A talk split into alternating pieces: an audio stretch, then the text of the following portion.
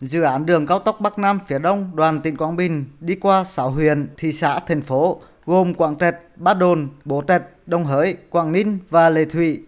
Gần 500 hộ dân nằm trong diện ảnh hưởng cần bố trí tái định cư. Hiện tại, các địa phương có dự án đi qua đang khẩn trương ra soát để phục vụ công tác hỗ trợ đền bù và tái định cư. Thị xã Ba Đồn, tỉnh Quảng Bình có 6 xã nằm trong khu vực dự án đi qua, trong đó ba xã là Quảng Hải, Quảng Lộc, Quảng Sơn có hơn 30 hộ cần tái định cư. Bà Mai Thị Thu Trang ở xã Quảng Sơn, thị xã Ba Đồn, tỉnh Quảng Bình cho biết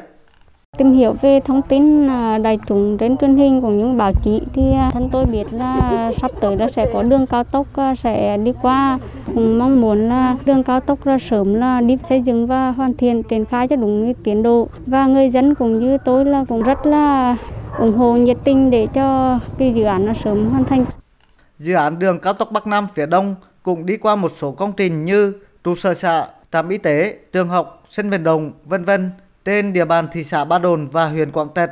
Ông Đặng Văn Luận, Chủ tịch Ủy ban nhân dân xã Quảng Hòa, thị xã Ba Đồn cho biết, địa phương đang thống kê đầy đủ, chính xác về các hộ cần tái định cư và báo cáo lên cấp trên xem xét về các công trình bị ảnh hưởng cần bố trí địa điểm xây dựng mới trên cơ sở đảm bảo sự phù hợp và đồng thuận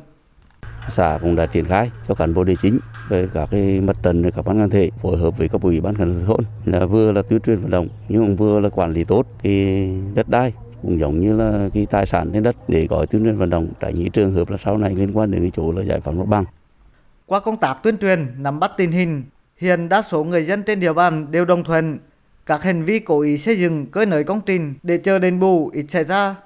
Về công tác tái định cư, trên cơ sở điều kiện của từng địa phương và ý kiến nhân dân, huyện chỉ đạo các xã khảo sát, lựa chọn địa điểm và xác định phương án phù hợp. Ông Đoàn Minh Thọ, Chủ tịch Ủy ban nhân dân thị xã Ba Đồn, tỉnh Quảng Bình cho biết, quan điểm của địa phương là các khu tái định cư phải có điều kiện bằng hoặc tốt hơn vị trí hiện tại, đáp ứng nguyện vọng của bà con tại nơi ở mới.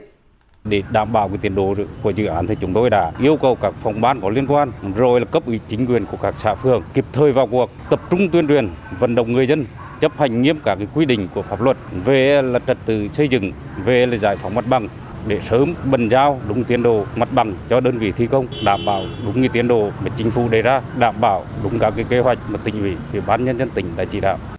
Hiện nay, tiến độ bàn giao tuyến và mốc giải phóng mặt bằng cho các địa phương chậm là một trong những nguyên nhân khiến cho việc quản lý trật tự xây dựng trên địa bàn có dự án đi qua gặp nhiều khó khăn. Một số hộ dân từ cây nới các công trình để chờ đền bù. Ông Nguyễn Huệ, Giám đốc Sở Tài nguyên và Môi trường tỉnh Quảng Bình cho biết, trước ngày 20 tháng 11 năm 2022, công tác giải phóng mặt bằng cho dự án phải được hoàn thành 70% và bàn giao cho Bộ Giao thông Vận tải để triển khai thi công. Sở đề nghị Ủy ban nhân dân tỉnh, Sở Giao thông Vận tải kiến nghị ban quản lý các dự án đường cao tốc hoàn thiện các hồ sơ thiết kế kỹ thuật, bàn giao mốc giải phóng mặt bằng cho địa phương, đo đạc, kiểm đếm, phục vụ cho bồi thường, hỗ trợ tái định cư.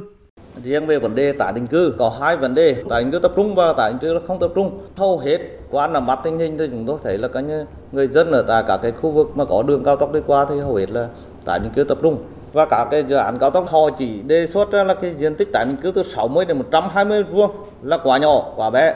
cho nên là có trong cái quá trình đó thì đề nghị tỉnh ủy và ủy ban nhân tỉnh là chỉ đạo thêm đối với các ban quản lý. Tức là nâng mức tối thiểu là 200 đến 300 mét vuông cho một cái hồ tái định cư.